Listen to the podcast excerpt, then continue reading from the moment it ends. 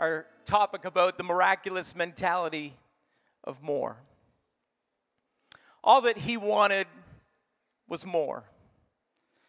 It's not a rags to riches story. His parents had provided opportunity and stability. Their manners and methods had paid off, and they proved that hard work does pay. They'd done well.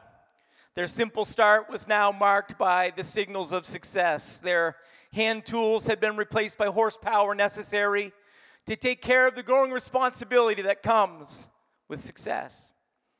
Their productive fields were now groomed by the latest and greatest equipment available. It was a family owned, family run business in the place that was appropriately named the Meadow of Dancing. There was reason to be thankful. God had been good. And we know here that the next generation grows on the sh- shoulders and hard work of previous generations. And as this young man observed all that his parents had done for him in the past, he knew that his present was blessed. His father had taught and trained him. He was being groomed like the ground under him to grow the business in the future. He was the one that had been chosen to carry the weight of responsibility. He wasn't ungrateful and he wasn't unthankful. He had enough. He had enough to more than get by. He had enough to bless those around him. He had enough to take care of himself. He had enough to consider the future wisely. He had enough to be considerate of stewardship. He had enough, but to be honest, he had had enough of just having enough. And as his hands held the plow, his heart was far beyond the dirt that furrowed beneath his feet.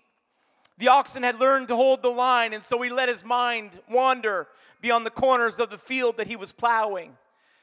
He'd heard stories, stories that stirred something in his spirit, and his wonder caused his mind to wander. You see, something powerful happens when you've had enough of just having enough. There was that story that he'd heard about the season of famine when the dusty field where he now stood produced absolutely nothing.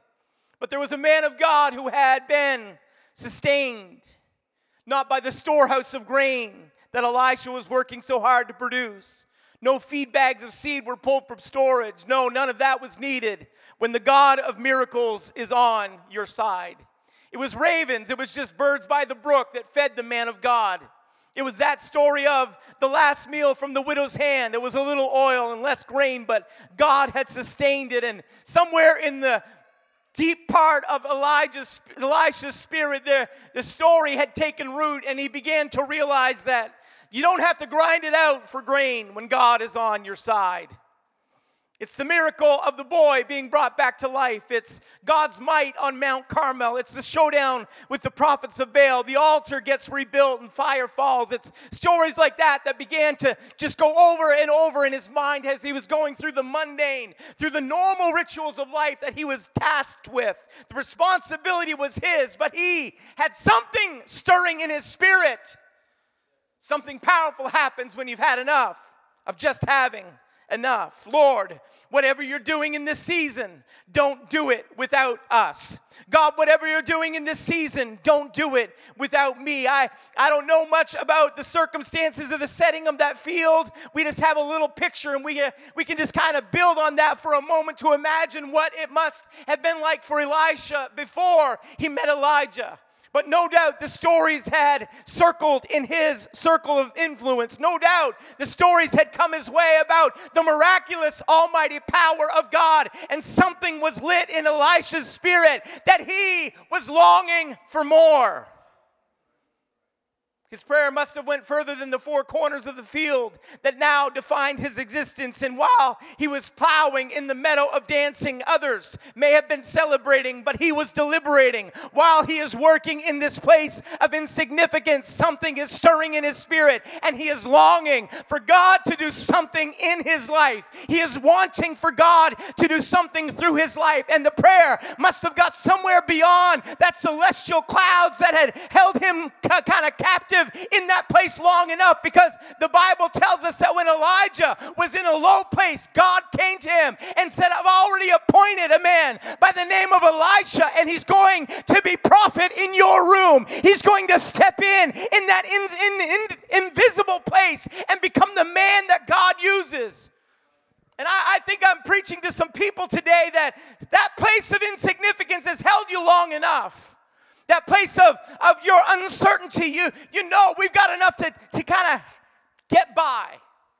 But I'm wondering if anything is stirring in somebody's spirit that's saying, I've had enough of just doing enough. I've had enough of just getting enough. I've had enough of just going through the motions. I, I've got something stirring in my spirit that I long for more than just church on Sunday morning. I, I long for more than just a few songs and a sermon. I, I long for something more than just our routine calendar. I've got a hunger for more. I've got a desire to see God do more. We know, we know the story. The elder finds the younger in the field. Elijah comes by, and Elisha is going through the motions of his responsibility, but the mantle lands on his shoulder. And in that moment, Elijah's got a choice. Elisha's got a choice. Elijah's just, uh, he's ordained you, he's commissioned you. But you've got a choice. Elisha, what are you going to do? Are you going to go with what you got? Or are you going to move into the miraculous territory of more? The stories may not have done it justice, but now the prophet stood before him. Who would have thought? I'll tell you, that's just the way that God works. God works in the midst of your impossibility, and God works in the midst of your improbability. Just when you think nothing's going to change, just when you think this is the way it's always been, and this is the way it's always going to be, just when you get in that mind frame, all of a sudden I've got a, a, a promise that shows up, and the prophet steps in, and the mantle is dropped on your shoulder, and in that moment, God's saying, Are you satisfied with what you got, or are you willing to step into that miraculous mentality? Called more? Are you hungry for something more? Are you longing for something more? Or are you just content and satisfied to stay where you are? Elisha, what? are you going to do? I, I wish that someone would just kind of let your cry out for a moment this morning. I, I wish that someone would just utter that one word prayer God, more. I long for more this morning.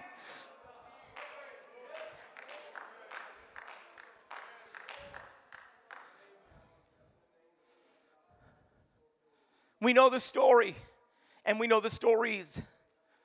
It was over that period of time that followed that Elisha would serve Elijah.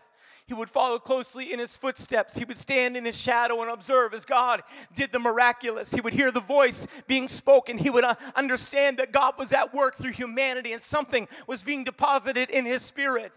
He was learning, he was observing. He knew that God could now. But now his wonder was would God? Would God work through him? Would God continue when this powerful prophet was gone? Would, what would God do when Elijah was taken away? It became obvious that his mentor would be leaving him soon, and Elisha stuck to him like glue. In spite of the smug mockery of the sons of the prophets who were content with their complacency, Elijah shadows Elijah as close as he can get. He, he's challenged to leave him in Gilgal, but Elisha says, I'm not leaving you. I'm, I'm going to stay with you. And in Bethel, it's the same story. Elijah, Elijah just said, Elisha, why, why don't you just kind of carry on and, and let me go my way? And you know the story. Elisha says, uh-uh, I, I, I'm sticking to you like glue. I'm not leaving. I'm not, I'm not letting go. I, I'm not, I'm just, I'm, I'm, I'm coming with you from Bethel until Jericho, and finally to the banks of the Jordan River and his tutelage has come to a near end, and his learning is just about finished in the practical elements. He's observed and watched. He probably could mimic and mime Elijah's moves. He probably could walk the way that he walked, and he probably could talk the way that he talked. I've learned a few things after 30 years of following Pastor Woodward. Yes, yes.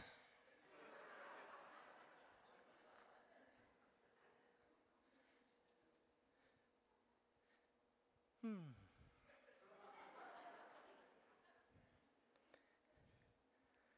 The issue is that sometimes we can get the motions down.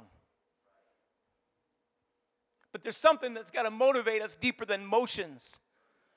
There's something that's got to move us that's deeper than just activity and words and how things are said. It's got to be more than just sermonizing. And I feel the Holy Ghost right now. There's something that has to happen deeper than that. And, and Elisha is brought to this place and he passes all of the tests. And finally, when Elijah is being ready to leave, Elisha was ready. The question comes What shall I do for thee before I be taken away from thee? And the answer isn't delayed. Immediately, that heart that cried for more from the moment that that mantle was laid on him in the field when he was just plowing with the oxen comes to the surface and he says, I pray thee, let a double portion of thy spirit be upon me. For the sake of the sermon this morning, I can just sum it up in one word Elisha was praying for more. Not more just adding to what had already been done. done. No, no, not, not more than to just kind of continue on what had begun. More in the idea that God give us a double portion. God, we don't just want additional. We are looking for the exponential. God, we aren't just looking for a continued addition of what you've accomplished, but God, somewhere in our spirit, there is a desire for you to do double portion work amongst your people. I, I, wish that someone would just kind of let that out. Would someone just stand with me for a moment? I, I don't think I'm all alone and I don't feel like I'm all alone, but I wonder if someone just kind of out of the blue now that the question has come, what would it be that you would that he would do for you? What would it be? I wonder if there's just someone in the room that would say, God, in this, this end time, in this 2022, I'm looking for a double portion anointing. I, I'm looking for a double portion anointing of what fell on Brother Dudley. I'm looking for a double portion anointing of what fell on our forefathers. I'm looking for a double portion anointing anointing of what happened at Azusa. I'm looking for double portion anointing of what happened with Brother McNair. I'm looking for a double portion anointing, God. We need it in this generation. God, don't just add, would you multiply? Come on, let your cry out for a moment. God, we long for more.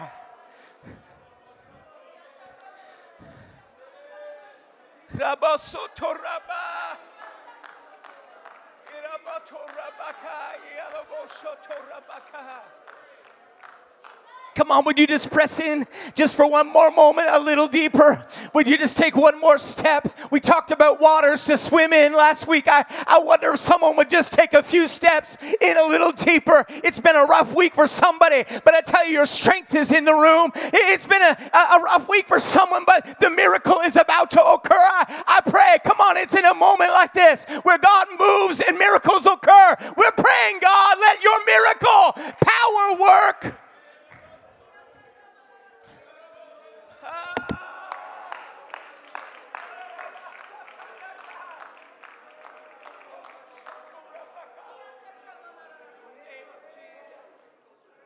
Name of Jesus.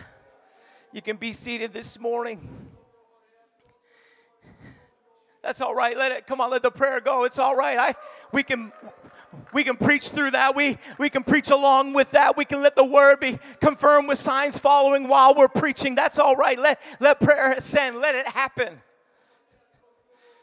You can observe it as it begins to occur. The miracles, Jordan is parted, and Elisha walks in to the promise that God has for him simply because he wasn't satisfied with what he had, but he was hungry for more.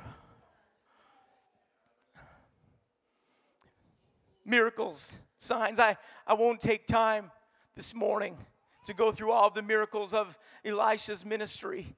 You're probably well aware of the fact that it was double the number of miracles, less one by the time we had come to Elisha's, the end of life for Elisha. And we can find the story in 2 Kings chapter 13. Elijah, Elisha is on his deathbed. And Joash, the king of Israel, comes down to him and He weeps over his face. You see, we're getting ready to transition yet again. Elijah has gone, and a double portion anointing has moved from that prophet to Elisha. And now we're waiting as Elisha comes and nears the end of his life. What's going to happen now? The tragedy is that it doesn't seem like there's any successor in the mix. But Joash, the king of Israel, is tasked with the responsibility of leading the people into this next generation. And he's got all the right activity down. He's got the right sentiment. He's weeping. He's got the right location. He shows up at the bedside of Elijah. He's got the right words in order. Oh, my father, my father, the chariot of Israel and the horsemen thereof. We've heard that before. It's what Elisha said to Elijah. And now the king of Israel has got all of the actions in order. The makings of the miraculous are in the room. The possibility of promise exists. And Elisha is moving forward with the plan that God has for the end of his life. He's a man that knows that he's fighting a losing battle against the relentless march of time, and so he can't take a lot of time. He's a man that knows that his very minutes are numbered. He knows that his appointment with eternity is now eminent, and he doesn't even acknowledge the compliment that's given to him by the king. He just begins to call out the orders. He says to the king, he said, Get bow and get arrows. And so the king gets the bow and he gets the arrows. And Elisha, don't get worried.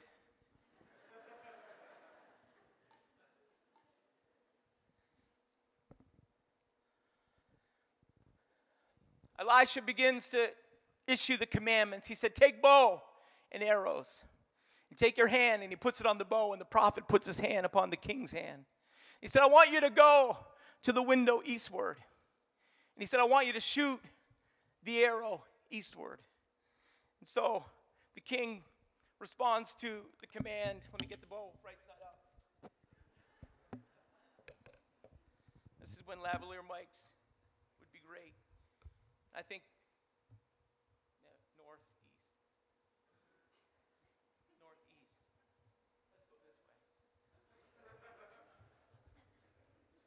east.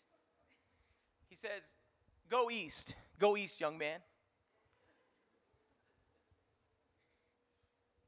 And he said, I, I need you to.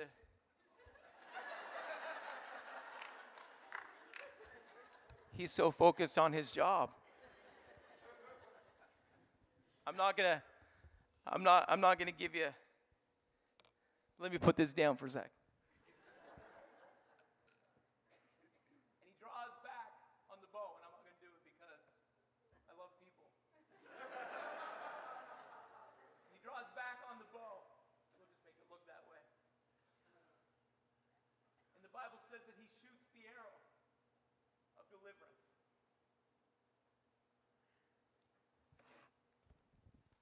So all things are in order and everything's going the way that it should.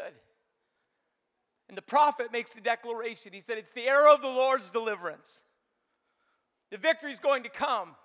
It's not going to come at your hand, king. It's not going to come because of your ability.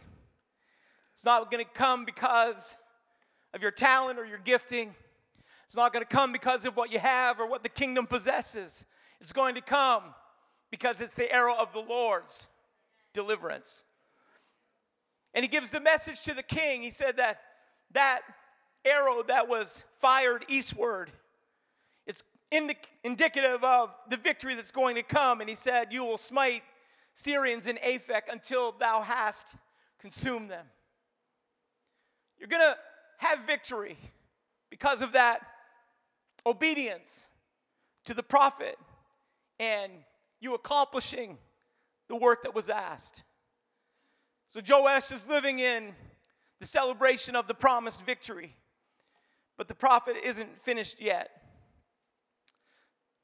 He's put to the test in the next moment, which will forever mark his character and alter the very future of the nation that he rules. The prophet isn't finished, even when the king thought that he was. The prophet has more in store if the king is willing to receive it. You see, remember, this is the man that stood at the death, or the, the end of life, I'll say that, the end of life of the previous prophet, and he was ready for more. But this king, on the other hand, when he is asked what he's going to do, he's not quite confident. He, he's, he, he's, he's hesitant, he's uncertain because now the prophet just says, Take the arrows and smite the ground. Well, how many times does one smite the ground? If you grew up in church, you know the story from Sunday school. But the message is still hanging around. And the Bible tells us that he smites the ground three times. Three times. Three times for some would be enough. Three times in some people's book would be extravagant or unnecessary why not just, he said, smite the ground. He didn't say smite the ground 10 times or five times. He just said smite the ground. So I did what was asked. I did what was. My, my responsibility was fulfilled. I, I accomplished what was requested. I smote the ground. And, and so by some standard, the king did more than what was requested or asked. But by Elisha's standard, we're talking about a man who is never satisfied with just enough. We're talking about a man that says, don't quit until you receive the more than. Don't stop until you get the double portion of. Don't stop until until the work is completed. Don't quit. And and and, and he said, Why did you only smite the ground three times? I don't know how how much that rattled the king. But you can just imagine that when a man is that close to death, when he kind of rises up off of his deathbed and he said, Why did you only smite the ground three times? Thou shouldest have smitten five or six times, then hadst thou smitten Syria till thou had consumed it. Whereas now thou shalt smite Syria but thrice. He said, You stopped short. You, you weren't passionate enough to go to that next step, to go a little bit deeper. And, and I, I just come because there's something stirring in my spirit about not allowing us to step or slide into a place of contentment and complacency. There needs to be something that's pushing and driving us into this place called more because the miraculous territory happens when we step out on more. The victory happens in that place of more. Joash realizes to his shame that his first arrow was a prophetic act, the arrow of the Lord's deliverance. Why would you only want God to deliver three times when he could utterly destroy? Why would you stop short? And the message was there, but he needed to act on the message. The word was there, but he needed to act on the word. There will be unnecessary battles, and pointless skirmishes will rage on for generations and even into our time because Joash took his place on the stage of time with half a heart, the bare minimum of obedience, and a God displeasing mentality of mediocrity. Where was his desire for more? King Joash chooses to act totally out of hesitation, half heartedness, fear. Elijah gets Elisha gets frustrated with Joash because he's the patron saint of mediocrity when Elisha has built his whole ministry around the one act of more. Joash has youth, he has strength, he has time, he has ability, and most of all, he has opportunity.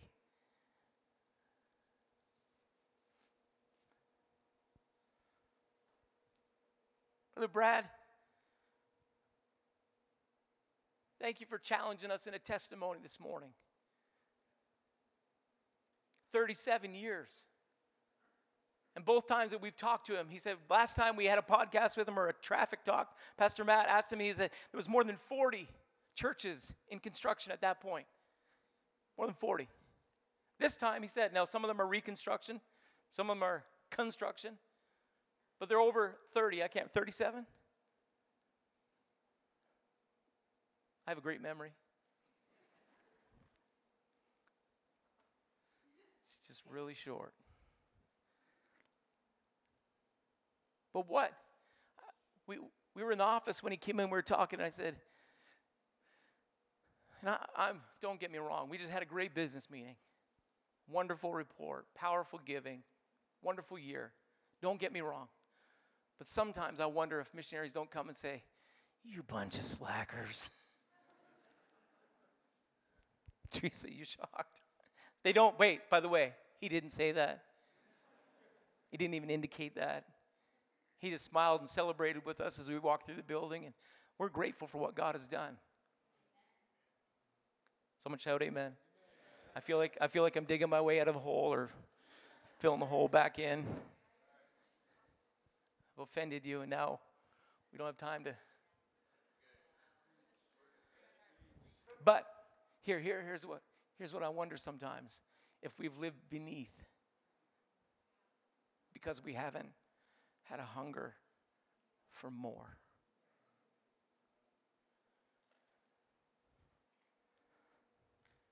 That we get content. And, and it's another message about complacency on one level, but it's, it's so much better than that because we're hungry for more. That's what God has placed right there in our spirit.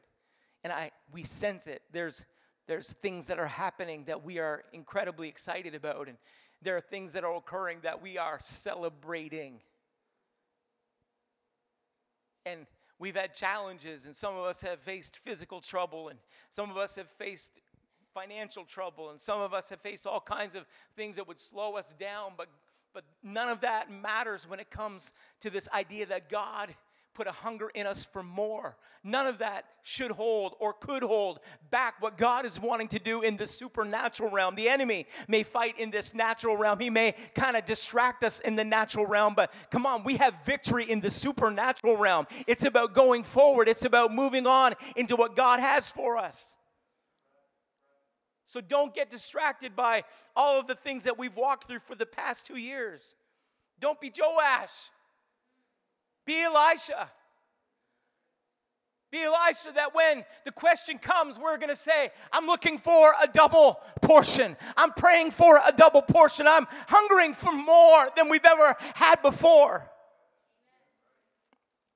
We have, um, we have all kinds of reasons that we can point to for our adjusted apostolic activity social distancing, sanitization no singing. No laying on of hands. No work in the aisles or the altars. Disconnection. Division. Disagreement. We have all kinds of reasons that would hinder or could hinder our apostolic activity.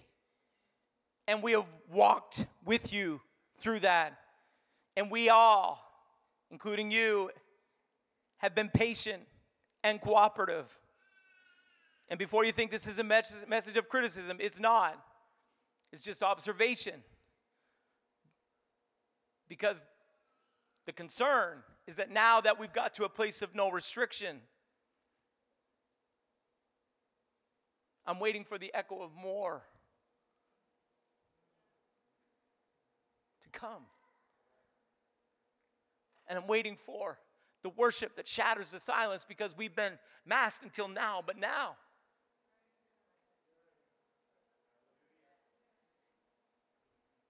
And I'm waiting for aisles to flow and altars to fill and I'm waiting for worship to break out, and I'm so grateful for what God's doing in our mornings. And I know it's step upon step. I know it's a little bit here and a little bit there sometimes. I understand that. But now that it's wide open, and now that we have opportunity, and now that the government's removed mandates, who's mandating us now? I'm just reminding us of the hunger for more. See, Pastor Jack, it isn't all just about what happens, the emotionalism or the celebration. Uh, I'm not, I'm not saying any of that. I'm saying that there's something that underneath that's underneath all of that that pushes us. And we've got people that are looking to a church that's hungry for more. We've got people right now that are depending on someone that says, We're not satisfied with what we hear. We're not satisfied with this report. We're not happy with what, what's happening in the, in, the, in the supernatural realm. We're going to pray. I, I, I think that there's just, there's a hunger that we need to release for more. God forbid that a man made lid bring limitation that pushes the church into a place of mediocre. We can come back to the music this morning. Because here's what we know is that God has promised. If anything, He's not the God of just enough, He's the God of more. He's the God of more than enough. Wells of water springing up, overflowing. He's the God of the extravagant. He's the God. He's the God that doesn't hold back. He's, he's the God that calls us. He places in our spirit the hunger for more. Mark chapter 4, verse 23 If any man have ears to hear, let him hear. We've talked about that in our midweek. And then he says, And he said unto them, Take heed what ye hear, that with what measure ye meet, it shall be measured to you, and unto you that hear shall more be given. There's something that's coming to the spiritual ear, and it's the call and the cry for more. So, church, we stand, and I'll ask you to stand with me. I'd ask that we limit moving in and out just for a moment.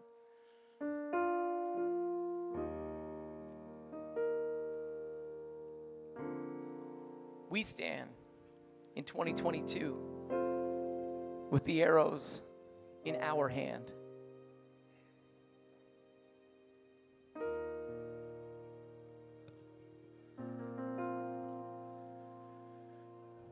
Come on, we stand we stand in the challenge comes to us to smite the ground. The challenge comes 2022. If you, if you listen, if you hear it, the call comes for us to defeat the enemy. The, the call comes for us to pray like we've never prayed. The call comes and, and our decision in that moment is, well, how much is enough? How, how much how much accomplishes the task? How how how much? And I would say, until and until there's nothing left of the arrows that are in your hand until until you just kind of thrash the ground until victory comes. And and you don't stop until the word comes to stop. Don't just start and then kind of limit the activity but rather start and then smite the ground until we're going to pray. Until the victory comes we're going to pray. Until triumph occurs we're going to pray. Until revival stirs us we're going to come on we're just going to reach until the walls are just expanded and people come. We're, we're going to preach until the I heard it until the balcony's filled. We're going to trust God for more, and we're just going to keep smiting the ground. You say, Well, we tried it for a few years, but I just say, Don't stop trying because the minute we stop, we're giving in to, to kind of allowing us to live underneath where God has called us to. But if we'll just keep striking the ground, God will let us walk into the miraculous ter- territory called more.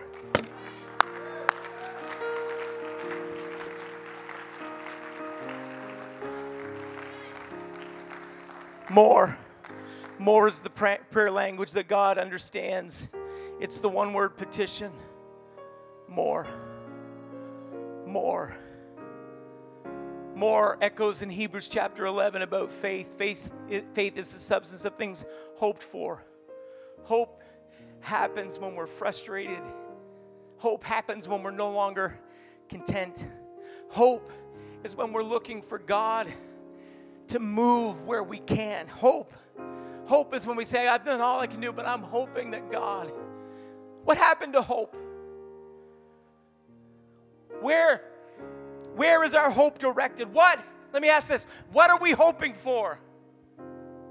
Because that determines our desires. What is it that we hope that God will do? What is it that we hope will happen in our lives? What is it that we hope will happen in our church? What is it? Come on, we've got to release hope. Because hope is the environment where faith begins to work. And faith is the substance of things hoped for. So when we elevate our, our desire beyond what we possess and we begin to say, I long for more, I'm hungry for more, I, I want more, I, am hoping that, I'm hoping the balcony's filled, I'm hoping the baptismal waters are stirred, I'm hoping the altar fills up. When we begin to hope, faith steps in and says, I heard about hope, I'm here to help hope happen, I'm here to let faith do that that work that you can't do, miracles begin to occur. Why? Because we're hungry for more. We're hungry for more. I have more notes, but I'm wondering today. I hear, I just hear a little echo of the Holy Ghost. Would, would someone just begin to let the Spirit take over?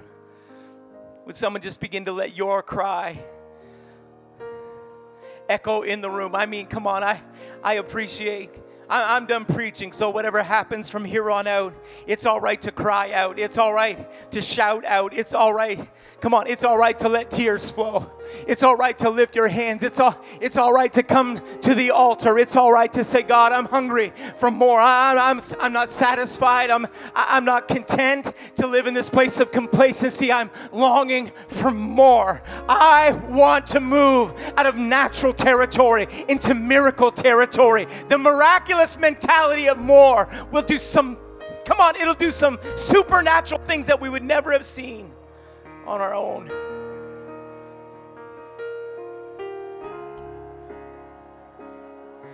That's all right. Just let prayer begin to stir. Because God's birthing something right now.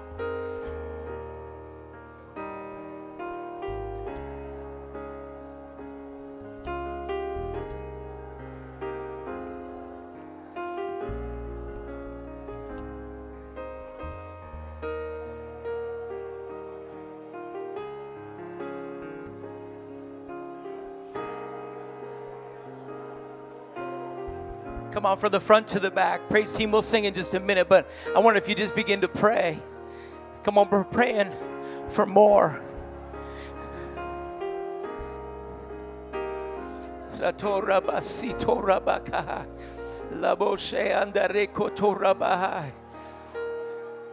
Come on, Stir it. Come on, stir it up. Stir up the gift that's within you. We got to do that sometimes.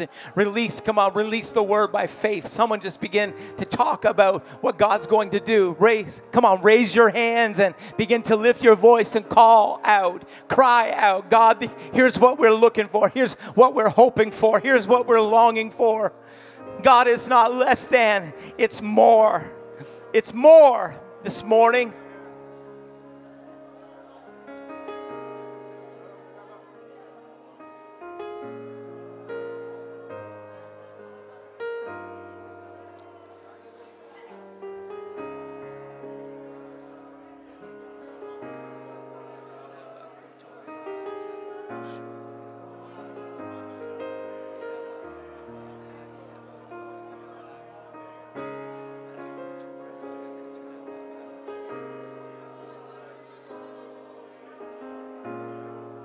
Come on, the anointing is flowing right now. There's anointing that can destroy yokes of bondage. There's anointing that will, come on, open prison doors. There's anointing that's going to destroy shackles. There's a, that anointing, that yoke of bondage. Someone just needs to let go of the plow and turn it over to God and watch what God's going to do. Someone, someone just needs to walk into purpose. Someone needs to walk into God's plan this morning. God, I'm hungry for more for the Lord